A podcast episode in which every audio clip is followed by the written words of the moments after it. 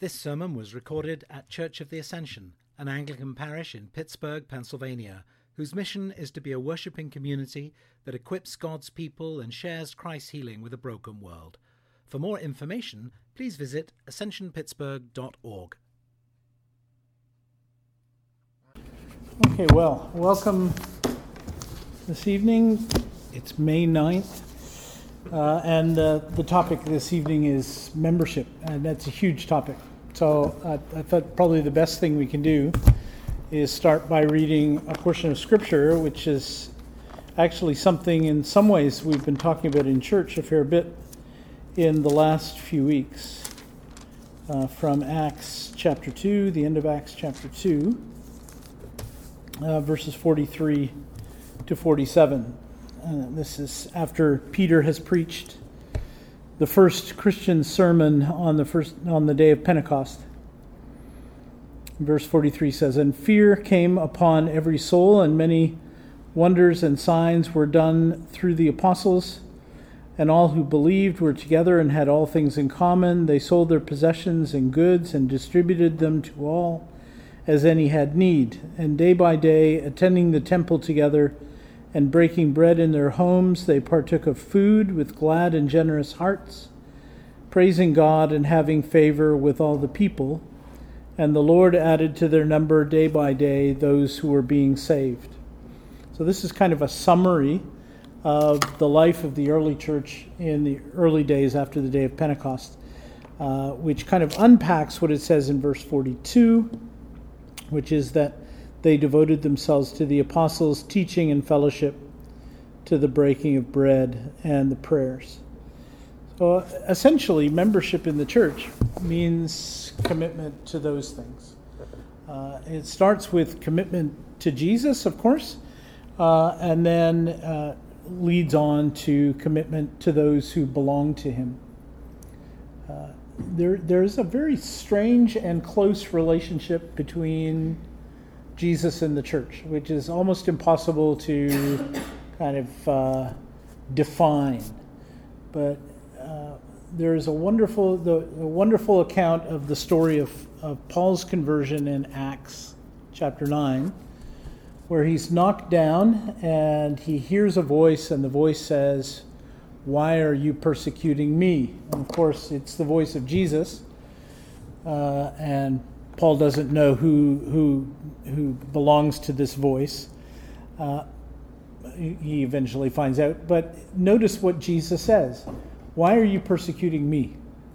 Paul did not think he was persecuting Jesus. He thought Jesus was dead. He thought he was persecuting the church. Uh, but Jesus identified himself close, so closely with the church that he that Jesus himself says that if you're persecuting the church, you're persecuting me. So there's this very close, uh, what what the prayer book sometimes calls mystical relationship between Christ and His people. Uh, hard to define, but but extremely connected. Uh, this, this kind of flies against much of what we have in our own culture in the West, which is so incredibly individualistic, where everybody does their own thing, everybody defines themselves uh, French philosopher Descartes uh, thought that the only thing he could not doubt was that he was doubting. And so he defined human existence by saying, I doubt, therefore I am. Very highly individualistic idea. Uh, but the, the Bible doesn't have that same view. Uh, in Africa, people won't say, I think, therefore I am, or I doubt, therefore I am. They will say, I am because we are. And there's something much more biblical about that idea that we exist in relationships, we exist in community. Uh, and those communities can take different shapes and forms, but the Christian community in particular is a community which is bound together uh, under one God, the Father, uh, by the work of Jesus and by the power of the Holy Spirit. So the church is uh, this incredible um, uh, spiritual reality, but at the same time, it's uh, a body of sinful human beings. Martin Luther talked about the church as being simultaneously made up of sinners and saints, uh, those who are sinners and saved at the same time. Well, what do we mean when we talk about uh, membership, especially if we're talking about Church of the Ascension? Uh, Ascension believes that uh, we need to welcome people in this congregation without judgment. Uh, that means that we will welcome people who are at various stages in their Christian life uh, or people who are not Christians at all. Um, welcome them to come and worship and participate in the community as much as they can.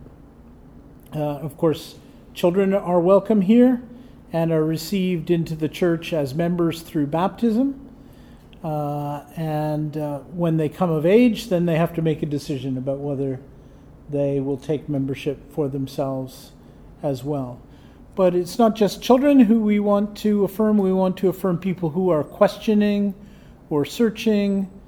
Uh, it doesn't mean that they will be uh, made full members, but we want to welcome them as much as we can. I have uh, a friend who now is a, a seminary professor, actually, and she uh, was, was raised uh, in a Jewish household. Her father was a rabbi, her grandfather was a rabbi, her uncles were rabbis. Uh, and she herself was teaching liturgy at the Jewish Theological Seminary. So she was uh, kind of dug into that Jewish community. At the same time, she was very attracted to the Christian gospel. Uh, but she knew that joining meant not only joining a new community, but probably meant to break with an old community. So she went to a church in Dallas, Texas for five years uh, and sat in the back pew. She would come in while the first hymn was being sung and sit in the back pew and leave during the last hymn so that she wouldn't have to talk to anybody. And for five years, she listened and participated in Christian worship before she decided to be baptized. So, you know, we would love to be a place Ascension would love to be a place where people who are seeking can find uh, a place they can do that quietly if they want, or uh, a place where they can meet other people and, and present their questions, uh, not be not be judged for uh, the questions they might have, and even people who have been Christians who go through seasons of life where they're going through some kind of difficulty uh, or some kind of uh, period of doubt. There, there are all kinds of things people go through in their in their walk through life, and so we want to make sure that people are allowed to encounter Christ in the midst of whatever they are going through. Uh, that doesn't mean that the church w- says anything goes, but it means that we'll walk with you through it. Well, what is uh, what is membership in in a why is membership in a local church important? Membership is an important uh, step of commitment uh, by an individual, uh, so that that individual will know that there is a community that they are committed to, and so that the community will know that that person is committed to the to the community as well. So it gives a sense of accountability. Uh, it, at Ascension, it's also important if we have an annual meeting or a special meeting uh, of the congregation at which votes have to be taken, and only members would be allowed to vote at those meetings. Uh, and it's also membership is also required, uh, and membership in, including congregation uh, confirmation in this case, if an individual is going to serve on the vestry, or what's sometimes called the parish council, the group of uh, individuals, lay people, and clergy together that make most of the decisions for the life of the church. Uh, so, who can become an actual member of the church? Uh, Ascension, Ascension's bylaws uh, have four four things that are outlined for becoming members. A member, uh, if to become a member of Ascension, person has to be baptized and be a regular worshiping member of the church, uh, usually meaning a communicant member, somebody who comes up and takes communion, must be 18 years of age or older, uh, and uh, is, uh, I'll quote this, on the treasurer's records as a regular subscriber to the revenues of the congregation. So a regular giver. So that's that's the first thing. Baptized, communicant, member, regular worshiper, 18 years of age, and giving to the congregation. Secondly, uh, someone who wants to be a member needs to be able to affirm their faith in Jesus Christ uh, as their Savior and their Lord, and affirm the Nicene Creed as a sufficient statement of that faith. Uh, there's also an expectation that someone who is uh, a member would be confirmed or willing to be confirmed by laying on of hands by a bishop. Thirdly, uh, uh, a prospective member needs to declare that with God's help, he or she will seek to live his or her life under the authority of the scriptures and in accordance with the Constitution and canons of the Anglican Church of North America. We can talk a little bit about some of those later this evening. And then, uh, fourthly, they have to complete a membership process. You're kind of doing that, um, and uh, which is affirmed by the rector in the vestry. So, any any questions so far about any of that? We're gonna talk more of that in some detail. Okay. Uh, the rite of membership asks several questions. Uh, do you believe the Christian faith as set forth in Holy Scripture and summarized in the Nicene Creed? Have you accepted Jesus Christ as your Savior and Lord? As you come into membership in this congregation, do you commit yourself to following Christ, to come together week by week for corporate worship, and to make every effort to worship, grow, and give. Those three words, worship, grow, and give, are all over Ascension documents as a, a statement of what we do in this church. Uh, to make every effort to worship, grow, and give in all areas of your life and vocation. Fourth, as a member of this congregation, will you seek at all times to walk with patience and gentleness bearing with your sisters and brothers in love, eager to maintain the unity of the Spirit in the bond of peace. And fifth, will you seek to live your life under the authority of the Scriptures and the Constitution and canons of the Anglican Church in North America? So, those are the questions that those who are going to be members will, will be asked when they come up on a Sunday morning, on Membership Sunday. Uh, and uh, the answers uh, are basically I do or I will with God's help, depending on the question. Uh, we, we know that we need uh, God's help to do anything, uh, and especially if it's anything to do with uh, how to live as a Christian, how to live as a member of Christ's body. We certainly need God's help in order to do that. Any, anything there that's confusing, worrisome, strange? Okay. Uh, okay, so membership classes, you've been through, talked about that. There is, there is, uh, termination of membership is, al- is always a possibility, and it can happen in several ways. Uh, obviously, uh, ter- membership is terminated if someone dies or if they request to have their name removed from the membership rules. Uh, so that seems fairly clear. Uh, membership can also be terminated uh, by the rector in cases where a member ceases to attend or contribute to or participate in the life of the congregation for a period of one year or more.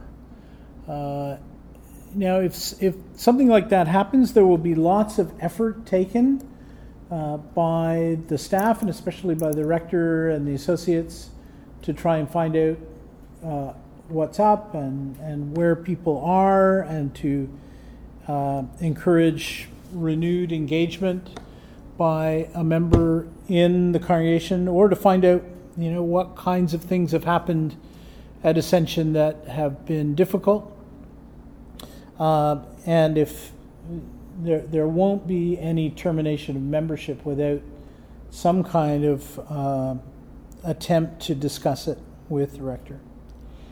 Uh, thirdly, the rector could terminate a person's membership at Ascension uh, if that person ceases to be willing to affirm the membership requirements as set out uh, in the vows that were taken. So, uh, especially, for example, uh, no longer believing the creed, no longer believing that Jesus saves, no longer believing that the scriptures are the ultimate authority for the church, and so forth. So, uh, and again, there would be conversation with the rector. Uh, there would be uh, a letter that would be sent before any final decision was made and then if a person's name was removed, then uh, a letter would be sent to the person letting them know that that had happened. But we hope that doesn't happen, but uh, we recognize that we're fallible, other people are fallible, people are living in a difficult uh, culture for the gospel, so we recognize that things like that will happen from time to time. One of the things that is affirmed by the Anglican Church of North America, uh, which is becoming increasingly important as we look at uh, our hopes that the Anglican Communion itself will um, will be strengthened in its biblical foundations and in its uh, commitment to Orthodox uh, Christian faith. So, one of the things that's important for that, for the Anglican Church in North America, is something called the Jerusalem Declaration. It was an event happen, uh, that happened a few years ago in uh, 2008 in Jerusalem called GAFCON, which stands for the Global Anglican. It's terrible, this is on tape. Uh, uh, uh, Global Anglican Futures Conference. Yeah. Uh, at that uh, conference where there were a huge number of um, it started with bishops, their their their wives, but also uh, clergy and lay people from very all over the world, uh, predominantly from Africa, but from from all over the world, uh, gathered there for about a week. And this is the the statement that came out. I'll try to summarize it. Um, it says that we express our loyalty as disciples to the King of Kings, the Lord Jesus. We joyfully embrace his command to proclaim the reality of his kingdom, which he first announced in this land. The gospel of the kingdom is the good news of salvation, liberation, and transformation for all. In light of the above, we agree to chart a way forward together that promotes and protects the biblical gospel and mission to the world, solemnly declaring the following tenets of orthodoxy which underpin our Anglican identity. So then there are 14 points. The first is we rejoice in the gospel of God, through which we have been saved by grace through faith in Jesus Christ by the power of the Holy Spirit. Because God first loved us, we love him, and as believers, bring forth fruits of love, ongoing repentance, lively hope, and thanksgiving. The second statement is about the scriptures. Uh, the scriptures of the Old and New Testament contain all that is necessary for, for salvation, and they are to be translated, read, preached, taught, and obeyed.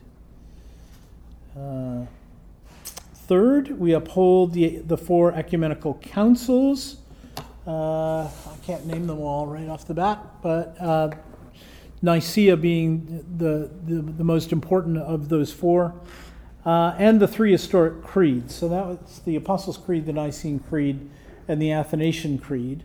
The Athanasian Creed, the Nicene Creed is said most Sundays. The Apostles' Creed is usually said at morning prayer, uh, but we, because we have Holy Communion at this parish every Sunday, we rarely say the Apostles' Creed. It's a bit shorter. Uh, it's said at morning prayer, um, and it's often said at baptisms, as it's thought to be originally uh, something that had to be said by baptismal candidates. The, the third creed is the Athanasian Creed, which the prayer book says should be read once a year in church. It's really long, uh, and we are going to say it in three weeks. We're going to say it on Trinity Sunday, which is always an appropriate time to affirm a very long statement about the Trinity. So we're, we're going to do that on, on Trinity Sunday. And there'll probably be lots of people saying, What did that mean? But that's okay. Um, it's a wonderful statement. Uh, fourth, we uphold the 39 articles. We talked about that the last time I was here. Uh, talked about 39 articles a little bit. This is a statement that comes out of the Reformation, uh, which uh, really affirmed some of the truths of the gospel that needed to be affirmed at that time, and we still think they needed to they need to be affirmed. But at th- that point, they were under there were a number of things that were kind of under attack that needed to be reaffirmed. Uh, we gladly proclaim and submit to the this is point five submit to the unique and universal lordship of Jesus Christ, the Son of God, humanity's only Savior from sin, judgment, and hell, who lived the life we could not live and died the death that we deserve. By his atoning death and glorious resurrection, he secured the redemption of all who come to him in repentance and faith. So, this is a statement about essentially about salvation, about the work of Christ and what he did for us in the cross and resurrection. Sixth, we rejoice on our Anglican, sacramental, and liturgical heritage as an expression of the gospel, and we uphold the 1662 Book of Common Prayer as a true and authoritative standard of worship and prayer to be translated and locally adapted for each culture. This is a very careful statement. First of all, it, sa- it does not say that the Anglican Church is the body of Christ, period. It says we are an expression of that body and an authentic expression of the body of Christ, and our sacramental and liturgical heritage is an appropriate way of being a Christian. Uh, second, it says that the 1662 Book of Common Prayer is a true and authoritative standard of worship and prayer. Uh, in other words, this that particular um, prayer book, which has been authoritative for Anglicans since 1662, is still authoritative but is not uh, a fixed text which is the only thing that can be used. Uh, it says it can be translated and locally adapted for each culture. So, just before we started, we were talking about the Kenyan liturgy, uh, which uh, the, the Kenyan prayer book was uh, released, I think the whole thing was released in 1982, I think. No, no, it's later. 1992. Uh, but it was it was under uh, it was being experimented with when when my wife and I lived in Kenya in the late 1980s, and was received with great joy. It was worked on by clergy and lay people from across the Anglican Church in Kenya, and it it included a lot of things which were simply very appropriate for the African context. A lot of prayers about crops and herds and you know, praying for our cows and our goats. Uh, there were prayers for rain. There were prayers to, uh, there was a wonderful service to restore uh, a building after it had been profaned. Uh, there was uh, this particular service has been used in a number of ways, but it came out of an incident that happened in Nairobi when uh, the the uh, the police uh, chased protest. There were a group of people protesting something that the government had done, and the police chased them from Uhuru Park in central Nairobi into the Anglican Cathedral, and beat them with billy clubs in the pews of the of the cathedral. And the Archbishop said, "I am not going to do another service here until we have driven the demons out." So it's, a, it's become a very significant service in, in Kenya to use when something horrific has happened, uh, either kind of demonic or uh, political. Those things are sometimes connected. Um, and so it was it was really appropriate for that culture. But also, just in the Eucharistic liturgy, there are a lot of very appropriate, uh, contextually appropriate things that that were there, which people in other parts of the world have appreciated as well. So instead of saying, "with angels and archangels and all the company of heaven," it says, "and with angels and archangels and faithful ancestors in heaven." Uh, there, there are a number of things in in that liturgy that kind of ring true in, from that culture. Uh, seventh, we recognize that God has called and gifted bishops, priests, and deacons in historic succession to equip all the people of God for their ministry in the world. And we uphold the classic Anglican ordinal as an authoritative standard for clerical orders. So the, the ordinal is part of the prayer book, uh, originally, during the Reformation, it was a separate book, but it's been included in the prayer book and is basically the rites for the ordination of bishops, priests, and deacons. Uh, includes all the vows that, that those people being ordained to those orders have to take and what their responsibilities are. So basically, we are a church that's, that's organized in, around a threefold order of ministry. And that threefold order of ministry has biblical roots, and certainly by the second century was the normal way the church was, was organized in the Mediterranean world. Uh, by the time we get to the letters of Ignatius, which were written uh, in, the, in the first decade of the second century, that's pretty well fixed. Uh, I think there are, there are lots of arguments that can be made for an episcopal uh, structure on the basis of the New Testament. Uh, on the other hand, it's not an, an ironclad case. You can make arguments for uh, a Presbyterian system of government or even a congregational system of government on the basis of the New Testament. Uh, so we can wrangle about those things. But again, uh, this statement, the Jerusalem Declaration, says that uh, we have found this to be uh, a helpful way to organize the church.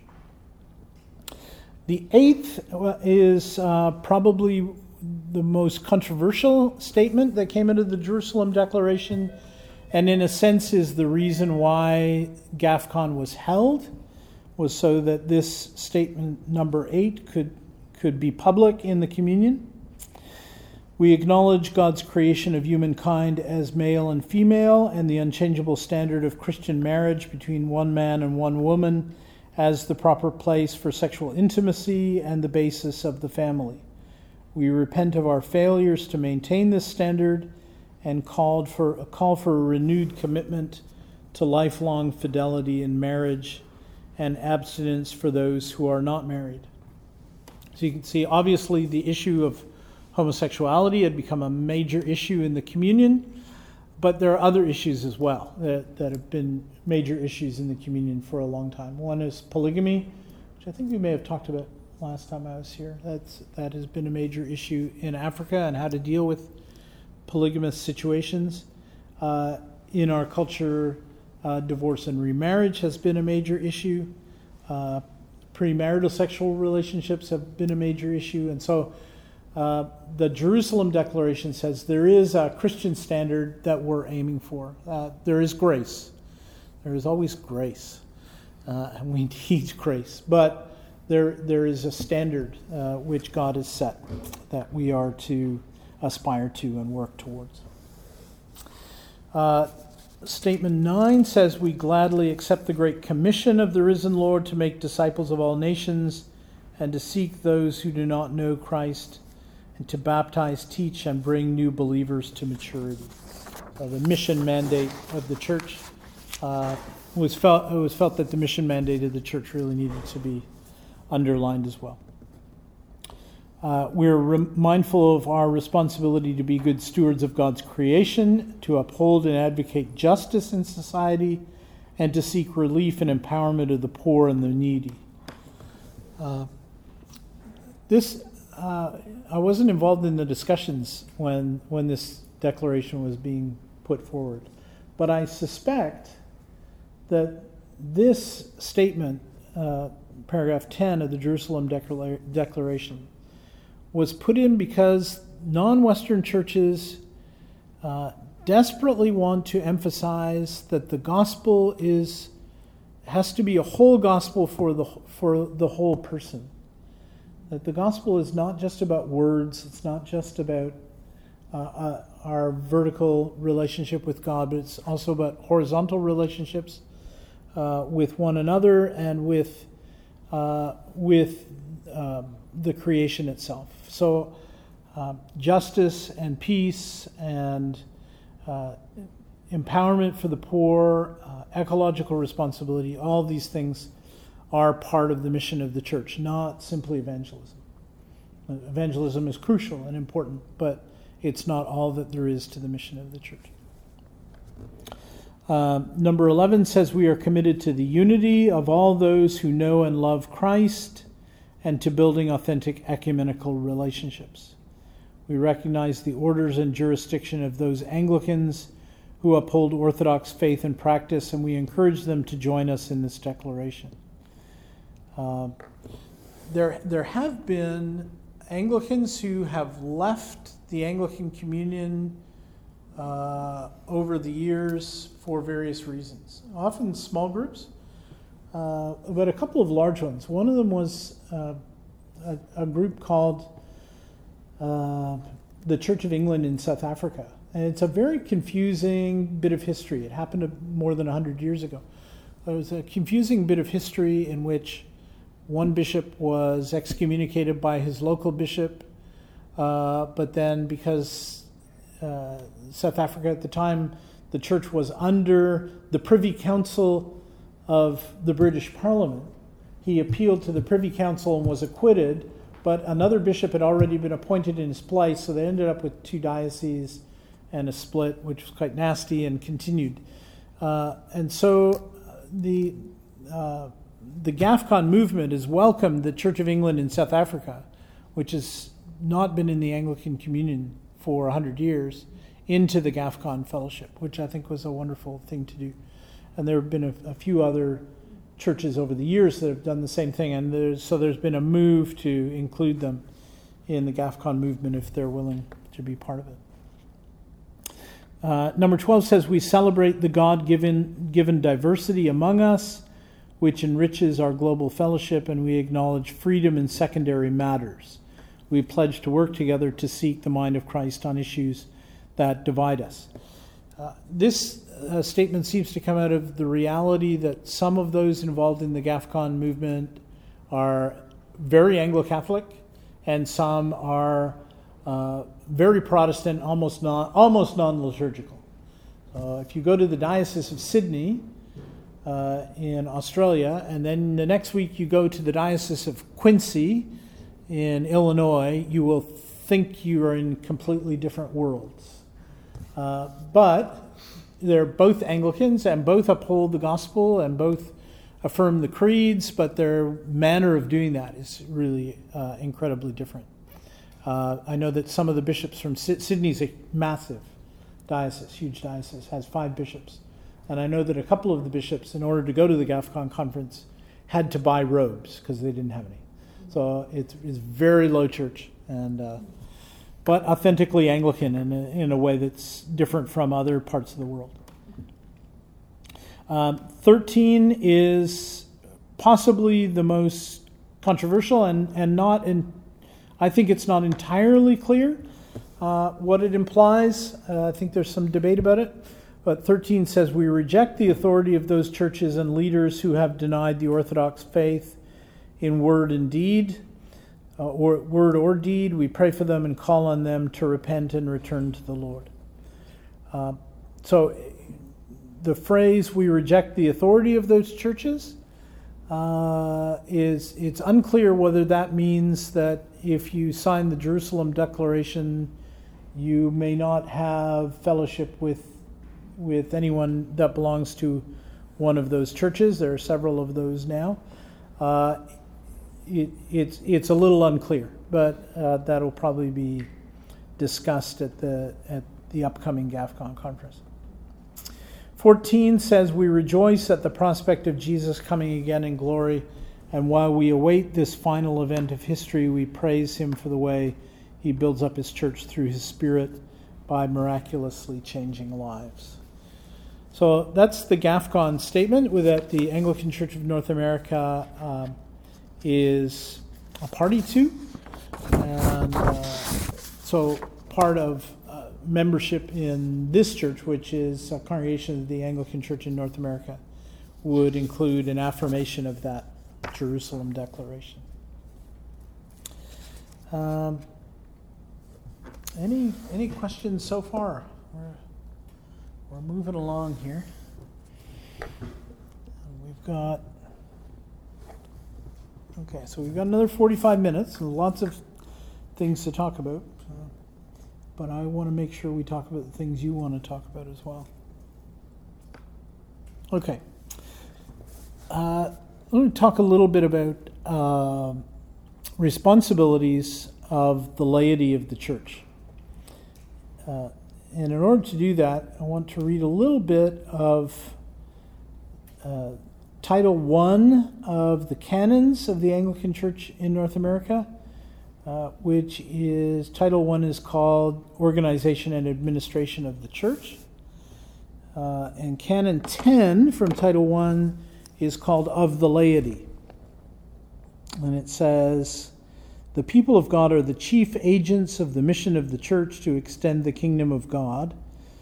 By so presenting Jesus Christ in the power of the Holy Spirit, that people everywhere will come to put their trust in God through Him, know Him as Savior, and serve Him as Lord in the fellowship of the church. The effective ministry of the church is the responsibility of the laity no less than it is a responsibility of bishops and other clergy. It is incumbent for every lay member of the church to become an effective minister of the gospel of Jesus Christ, one who is spiritually qualified, gifted, called, and mature in the faith. Each diocese may, may establish standards for the ministry of the laity. So, when we talk about the ministry of the church, we are not talking about just those who have their shirts on backwards. Uh, but all those who are baptized and believe in Jesus are ministers of the church. And in fact, in many ways, the ordained clergy are at a disadvantage. The main disadvantage that ordained clergy have is that they're incredibly busy with the things of the church itself, and therefore have less contact uh, with people who are not members of the church than, than the laity of the church do. So, in a sense, the laity of the church are the front line of the ministry of the church to the world. Uh, the job of the clergy is primarily to equip the saints for the work of ministry. So, the work of ministry is not something that ordained people do alone, it's actually something that's done by the whole church, and the ordained ministry is to equip people to do that ministry. Um, we, we have a, um, a little bit of a problem with, with our language sometimes uh, because we, we often talk about the ordained ministry as the ministry, but I think that's, it should be considered shorthand for the ordained ministry. We've also got a problem with the punctuation of Ephesians chapter 4. Ephesians chapter 4 is a wonderful chapter. It's actually it's a great chapter to read this week because it's about in, partly about the ascension. Uh, but in, in Ephesians 4, Paul is talking about the unity of the body of Christ. And he, he uses that phrase which we mentioned earlier today to maintain the unity of the Spirit in the bond of peace. There is one body, one Spirit, just as you were called to the one hope that belongs to your call, one Lord, one faith, one baptism one God and Father of us all, who is above all and through all and in all. So there's one church, and then Paul says, But grace was given to each according to the measure of Christ's gift. Uh, and then he talks about the ascension as the kind of first step in Christ sending the Holy Spirit to give those gifts. Uh, so in verse 10, he says, He who descended is also he who ascended far above all the heavens, that he might fill all things. And his gifts were that some should be apostles, some prophets, some evangelists, some pastors and teachers, to equip the saints for the ministry, for the building up of the body of Christ. There are a few translations that put a comma after the word saints. So it would read like this Some pastors and teachers to equip the saints, comma, for the work of ministry, comma, for building up the body of Christ. So that would imply that it's the pastors and teachers who are to do the work of ministry. But that, that doesn't work well. Uh, grammatically, uh, there seem to be, uh, verse 12 seems to talk about what the those in verse 11 are to do, and that's to equip the saints for the work of ministry. So um, we need to keep uh, keep that comma out of there, uh, so that uh, equipping the saints for the work of ministry is is what the clergy are to do, uh, so that all God's people can do the work of ministry. Well, what are those particular duties that the laity have? Um, the canon lists uh, 10 duties of the laity. The first is to worship God, uh, the Father, and the Son, and the Holy Spirit every Lord's Day in a church, unless reasonably prevented. Uh, second, so uh, I love the, the fact that they put worship first and they put worship in a Trinitarian context. Uh, the it, this is about God, it's not about us. And so to worship God needs to be our first priority. Secondly, to engage regularly in the reading and study of Scripture.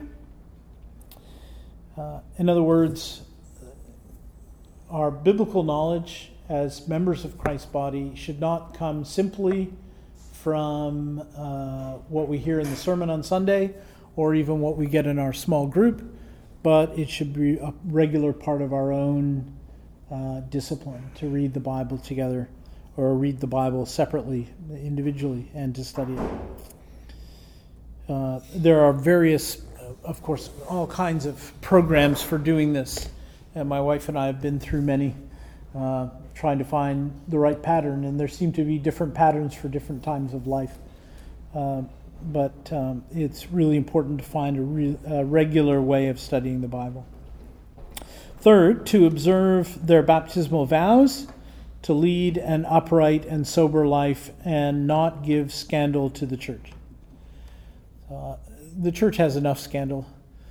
Uh, we don't need any more. so it's the duty of all members of the body of Christ to um, to seek to live a life that honors Christ. Again, uh, and you can't emphasize grace enough. People people fail. We say the confession every week for a reason, because we need to. Uh, we recognize that people are sinful and needy, and and very often fail. But there there are there there are standards of behavior that God has given us, and we need to to do what we can to follow those in the power of the Spirit. Uh, fourth, to present to present their children and those who have those they have led to the Lord for baptism and confirmation. Uh, our children should be uh, both brought up to know and fear the Lord, but they should also be given that chance right at the beginning of their life to be dedicated to God. Uh, and to be included in, in the worship and life of the church.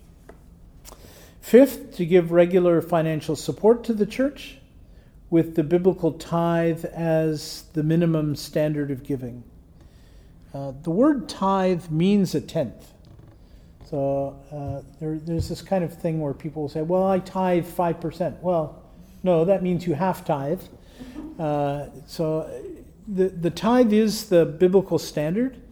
There are other things in uh, the Old Testament besides tithes. There are offerings. There are gifts of alms that are given from time to time. That the, the assumption of the Old Testament texts that talk in great detail about tithes are that the tithe is basic and that offerings come on top of that. Uh, but it's and it's not just uh, the Old Testament that talks about tithing.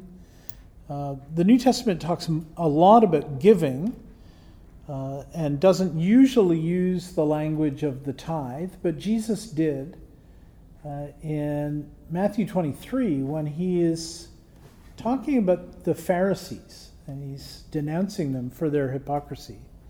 He says, You tithe the mint and cumin that grow around your house. So, in other words, you tithe the weeds that you use for your spices that grow around your house. And then he said, This you ought to do, uh, not neglecting the, weightier, the weightier parts of justice and mercy.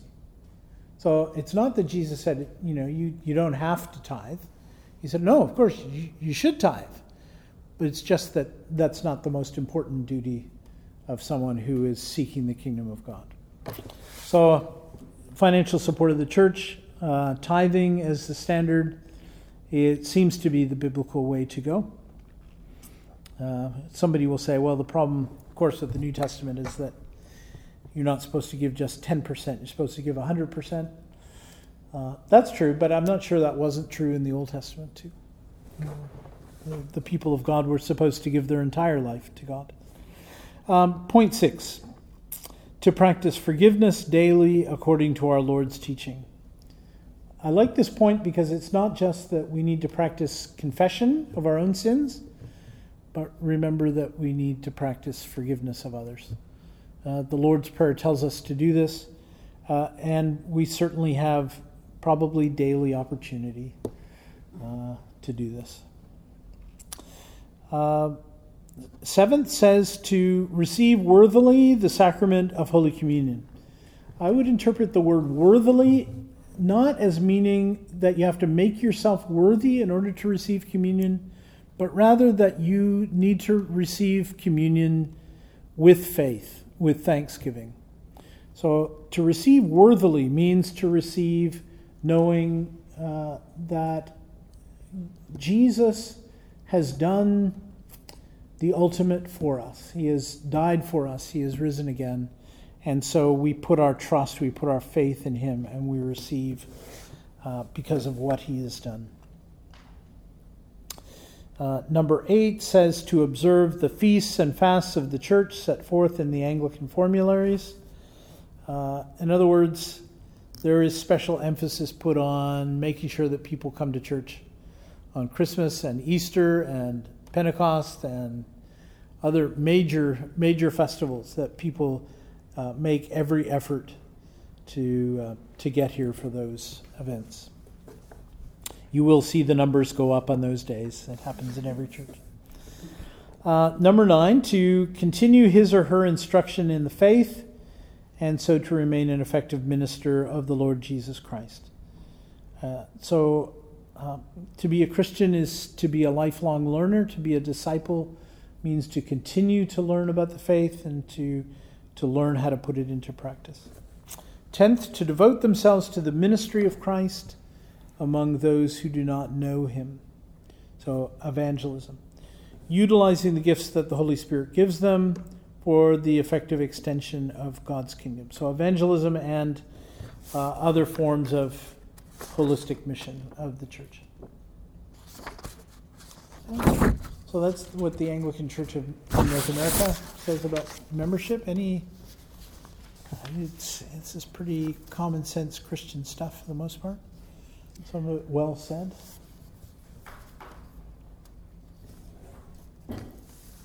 Okay, at Ascension, there are these three words worship, grow, and give, which describe what Ascension is trying to do. Um, so there, Jonathan has uh, written, uh, Jonathan Millard, director, has written a few things about uh, each of those. So let me uh, be, yeah, before we get to worship, grow, and gives, he says there are a few basics baptism, belief, um, that everyone who uh, is a Christian should be baptized in the name of the Father, Son, and the Spirit, uh, which makes one a member of the church, a full member of the church. And so if you haven't been baptized, we can organize that. Uh, it, it's funny how uh, some people do manage to avoid some, certain things. Uh, I, I did a confirmation a couple of weeks ago at Trinity School for Ministry. A wonderful student who's from New Zealand, uh, and uh, she worked for the Diocese of Egypt for five years and is intending to go back to New Zealand for ordination. And she came up to me one day. I've known her for years. And we worked together in the Diocese of Egypt. She came up to me one day rather sheepishly and said, I've never been confirmed. so she said, Yeah, I think if you're going to you know, fill out those forms for the diocese to be ordained, you should probably get a confirmation certificate.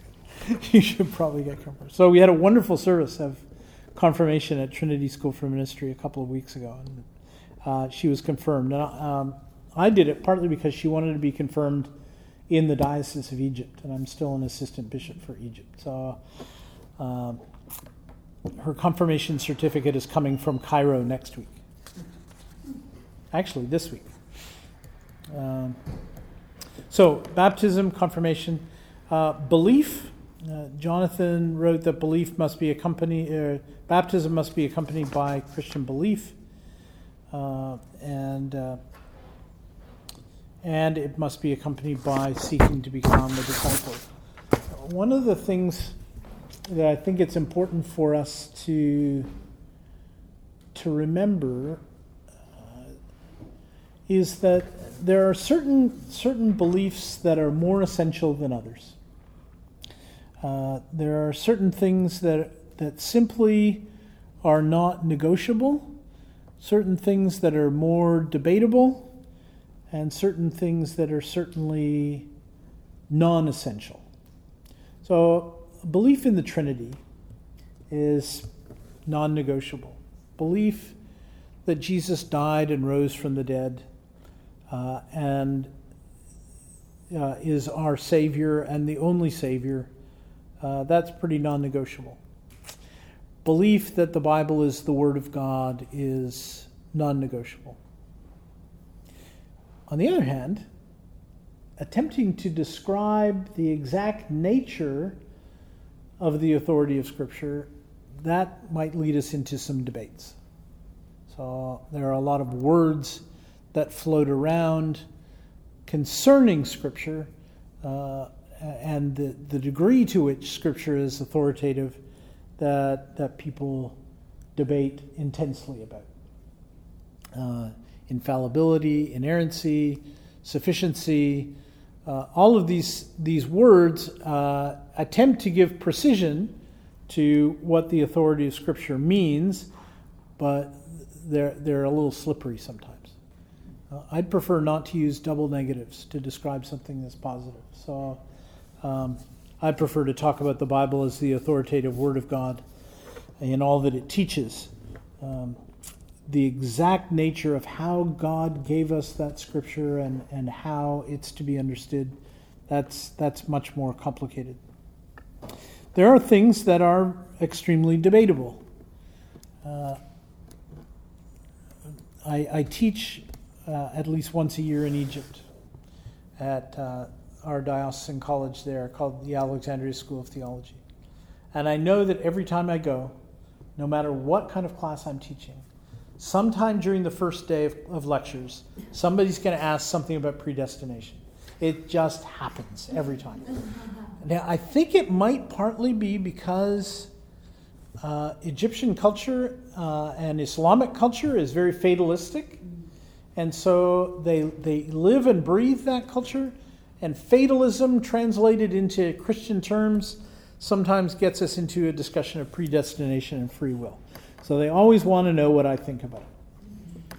And uh, so I usually tell them that on Mondays, Wednesdays, and Fridays, I'm a Methodist, and on Tuesdays, Thursdays, and Saturdays, I'm a Presbyterian, and on Sunday, I just go to church. And they seem to think that's okay. Uh, so you know, predestination and free will is something we're not we're never going to be able to completely sort out. I think uh, it's something that's debatable. Uh, whether we should immerse everyone uh, when we do a baptism or whether uh, sprinkling or pouring of water is permissible, uh, perhaps that's a debatable point. I'd prefer to immerse, frankly, but it's sometimes it's not practical. Uh, what happens at communion? Uh, how what what happens? Does something happen to the bread and wine? How is Christ present at communion? Is there some kind of spiritual presence at Holy Communion? This is this has uh, led to many debates in the history of the church. Uh, that's not. I, I don't think that's an essential. One particular understanding of that is essential. Um, so that's a debatable doctrine. Then there are lots of other non-essential things. Uh, whether you vote Democrat or Republican, I suppose. Uh, um, and I, I tell people it's okay. I don't do either. It's nice being a Canadian some days. Um, how how church architecture should be structured. Uh, that's really not essential at all. Uh, each way that we build a church building uh, will convey a particular theological meaning, but there, there are some important theological meanings that can be learned in very different buildings. Uh, whether we sing old hymns or only new ones or only old ones or combination, this is this is not the most important discussion, although one would think it was sometimes from what are sometimes called the worship wars uh, in the church. So there, there, are, there are lots of things that are there. There are things that are essential.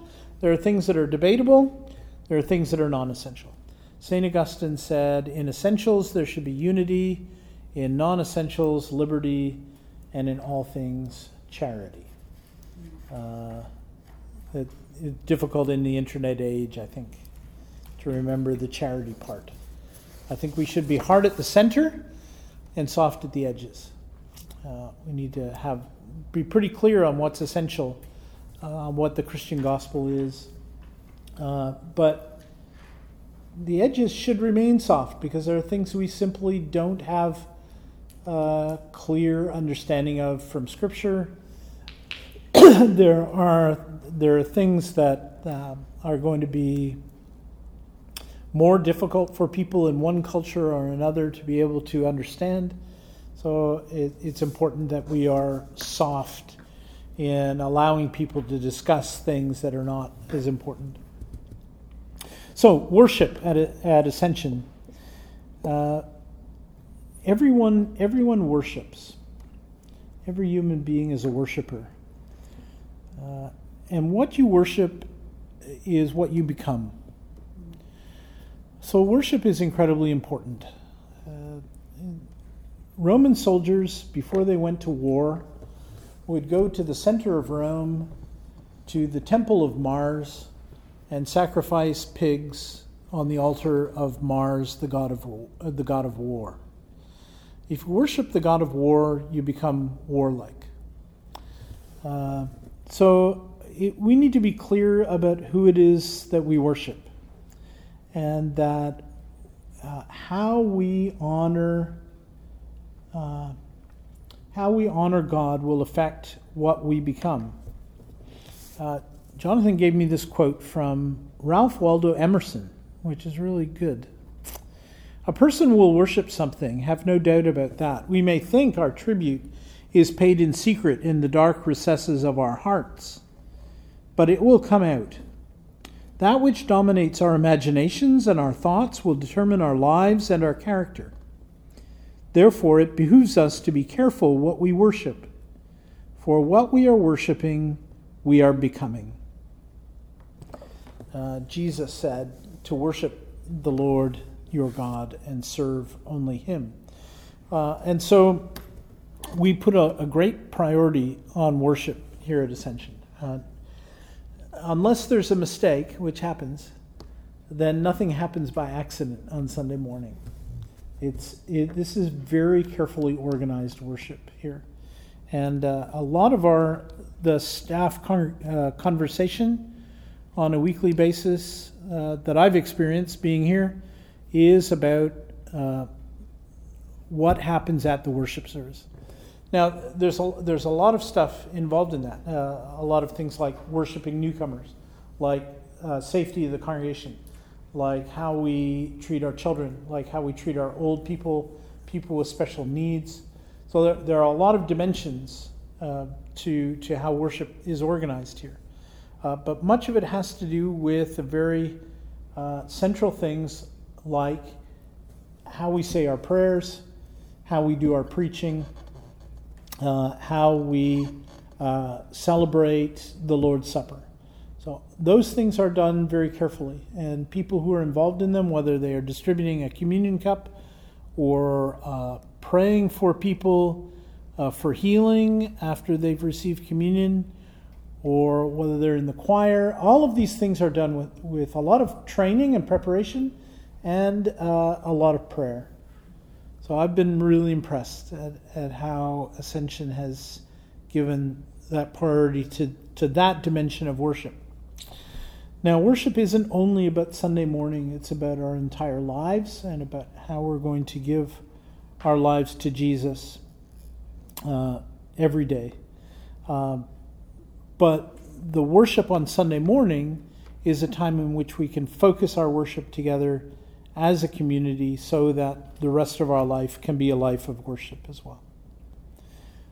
One of the things I've sometimes heard, not so much at Ascension, but in many other places, is people saying things like, well, you know, I've, I've been looking for a church, but I can't really find a good church. I'm looking for a place where I can where I can get my needs met or where I can really get something out of the worship. Um, I understand people have spiritual needs and, and want to come away from worship uh, encouraged and enriched but it's not about us. Worship is is about giving ourselves to God, not about what we get out of the worship. So um, we want to make that that worship a priority here. Um, Anglicans uh, have resources for worship. Obviously, for Sunday worship, we have uh, uh, things like the liturgy of the Eucharist, but the Book of Common Prayer, which we're, we're still using uh, much of the time now until uh, the Anglican Church in North America comes out with its new prayer book, which will be next year in 2019. It's, I've seen all kinds of drafts of all kinds of services, and they're still looking for, for feedback for, for much of it. But uh, um, and Andrea, uh, Jonathan Millard's wife, is on the committee that's that's producing these texts. They're really good. Uh, so the prayer book is uh, contains services that can be used in the morning, at noon, in the evening, and late at night. It contains a, a lectionary of daily readings and weekly readings. So, readings that would be done, uh, morning and evening prayer, readings that would be done at, at communion every week. The, the daily office, the morning and evening prayer lectionary is a two year lectionary. The one for Holy Communion is a three year lectionary. Uh, there are um, resources for daily devotions. There is uh, the entire book of Psalms in the prayer book. Uh, so there are, and, and the ordinal is in the prayer book, the, the uh, services of ordination, as well as some pastoral offices baptisms, confirmation, funerals, weddings, uh, and uh, catechetical resources. Uh, and the 39 articles and so forth are all contained within the one prayer book. This is a, an incredible resource, not only for community worship, but also for for private worship. So I recommend as soon as that prayer book comes out next year that everybody get themselves a copy. It can be very, very helpful. So, worship is the first priority here. Secondly, we want every member of Ascension to be able to grow. Uh, Jesus in John 15 said, Every branch that bears fruit, he prunes that it may bo- bear more fruit. Paul in Galatians 5 talks about the fruit of the Spirit. so, if we are disciples of Jesus Christ who are filled with the Spirit, uh, we need to pray that God will produce good fruit in our lives that will that will uh, be a witness to the world. Uh, so, prayer, studying the Bible, uh, evangelism, fasting, those kinds of things lead to Christian growth. Uh, it's obviously it's not always automatic when we grow a plant in our garden, it's not automatic that the vegetables will, will certainly appear or that the flowers will suddenly bloom. Uh, it takes time and it's God that gives the growth. But there are things that we can do to encourage that growth to happen in our lives.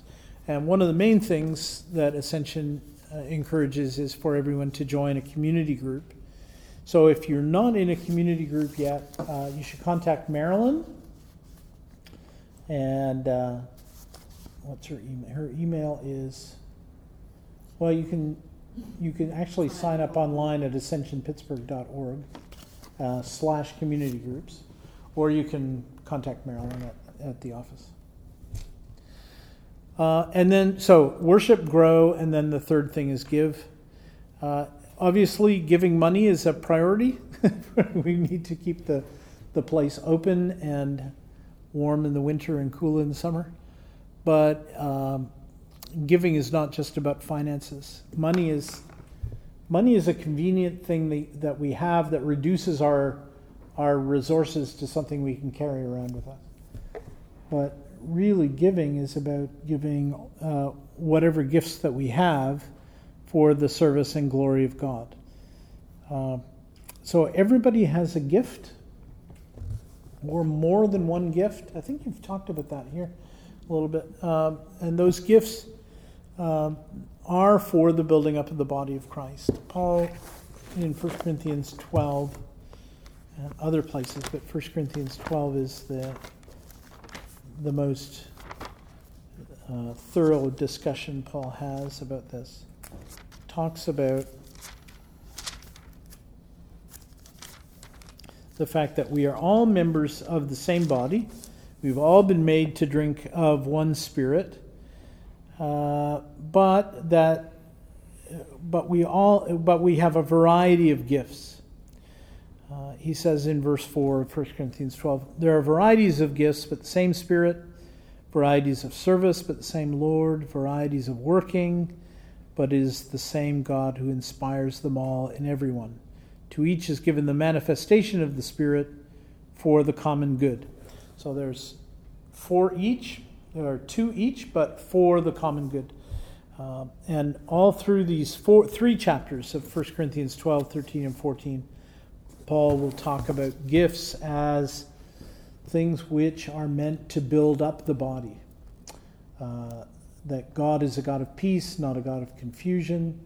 He is a God who has given a variety of gifts so that the body can be built up. Um, so, giving of our gifts, giving of uh, our time. Uh, often, when we come to talk about stewardship, we will talk about giving time, treasure, uh, talents and territory. Uh, I think we, this the word territory has come into these discussions recently. Uh, we need to be aware that the earth that we've been given is something we need to be stewards of as well, not just our our time and our treasure and our talents.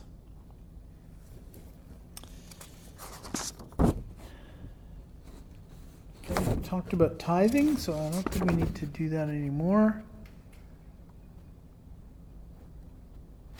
Uh, one of the things that Jonathan has said a number of times in my hearing, the rector has said, is that um, by tithing, by giving, by putting something in the communion plate, I am saying, I am not, uh, I am not ruled by this money.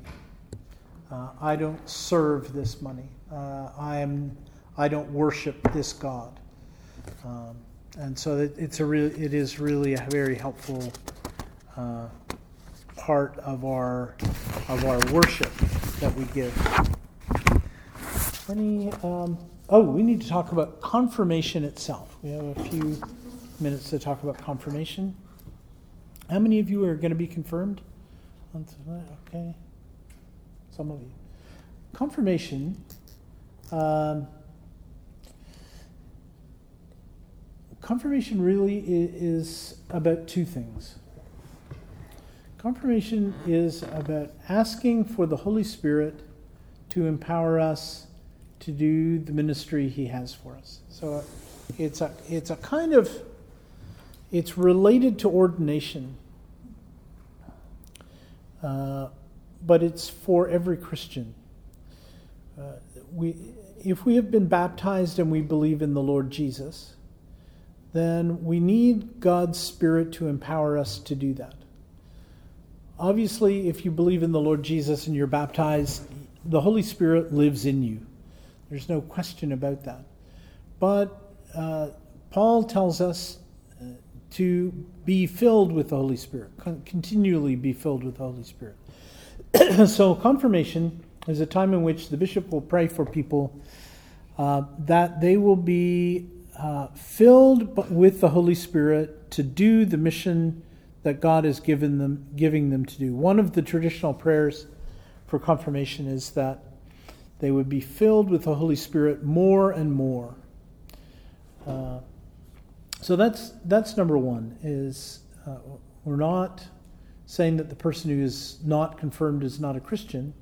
We are saying that uh, someone who has been baptized as a baby uh, and now as an adult needs to to affirm those vows taken at his or her baptism for themselves and pray for the Holy Spirit to, uh, to empower them to live the Christian life. So that's number one. Uh, the second thing about confirmation is that it says something about uh, membership in this particular body, uh, particular part of the body of Christ, uh, which is Anglican. Uh, that is that this is a global fellowship of people who desire uh, to be accountable to one another across cultures, uh, and therefore are praying for the Holy Spirit, in a sense, to, to bind them together with the rest of the church. Um, so it's both an empowering for ministry and also uh, a confirmation that that the believer is part of a particular body. Uh, does that make some sense? Does that uh, help? It's is a tricky thing. Uh, there there is no service of confirmation in the New Testament. Um, the the way that most people became Christians in the New Testament as adults was to be baptized uh, because that's what because most people became Christians as adults. Uh, there are lots of examples, I think, in the New Testament of why we should baptize children as well. Household baptism uh, takes place a couple of times in the book of Acts. Uh, Paul makes a parallel between baptism and uh, circumcision in the book of Colossians.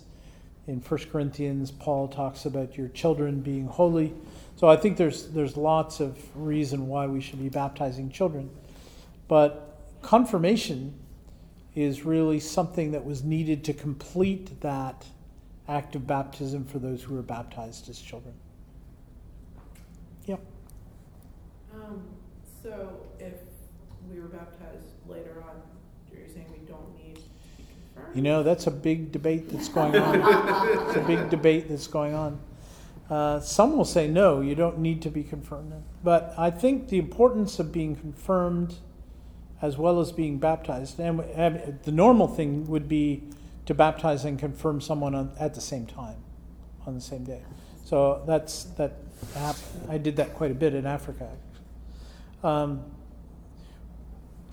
to be confirmed is to to pray for uh, that empowering of the Holy Spirit.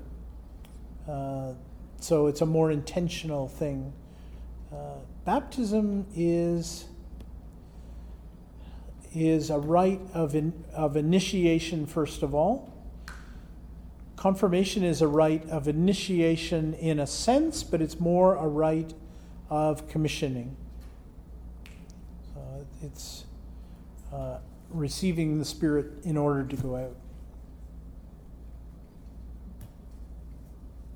I was confirmed after I've been baptized. I was, a, I was a teenager when I was baptized. I was Yeah. three years ago. So Yeah. I don't know, you were also, Yeah. yeah, Yeah. it was just something, because I didn't grow up in the Anglican Right? tradition. Right. It was something uh, important for me just to kind of step into Right. Anglicanism. almost. Yeah. So- Yep. Yeah, and I, I, uh, I felt it was very valuable to me in the sense that you're talking about uh, my my own ownership of the uh, the the idea that I'm a member of this community. I got baptized when I was a teenager, so it was. Um, I, I was I was I was of age to make decisions, but I was Yep. a teenager. Right. Um, and so like fully stepping into that Right. when I was uh, in my twenties Yep. and saying and having someone Right. uh, in, in official capacity say that the church is um, invested in that and that they are Yep. equipping me to. Yeah, there's within uh, the new ACNA rites. There's there's also uh, the opportunity for someone to reaffirm uh, their commitment to Christ. Maybe they've had some uh, in, incredible spiritual experiences happen to them, and and it's kind of turned their life around after they were, they were, were a Christian, but still something has happened to them, and they want to reaffirm their commitment to Christ, or uh, perhaps they were confirmed as a teenager, you know, and and you know teenagers are a particular kind of person, and things happen as they go along. So one of those who will come on Sunday for a prayer from the bishop has been confirmed, but she wants to reaffirm her commitment to Christ because she feels that you know she kind of stepped away from Christ for a while and now wants to reaffirm her commitment. So I think that's really uh, a very valuable thing.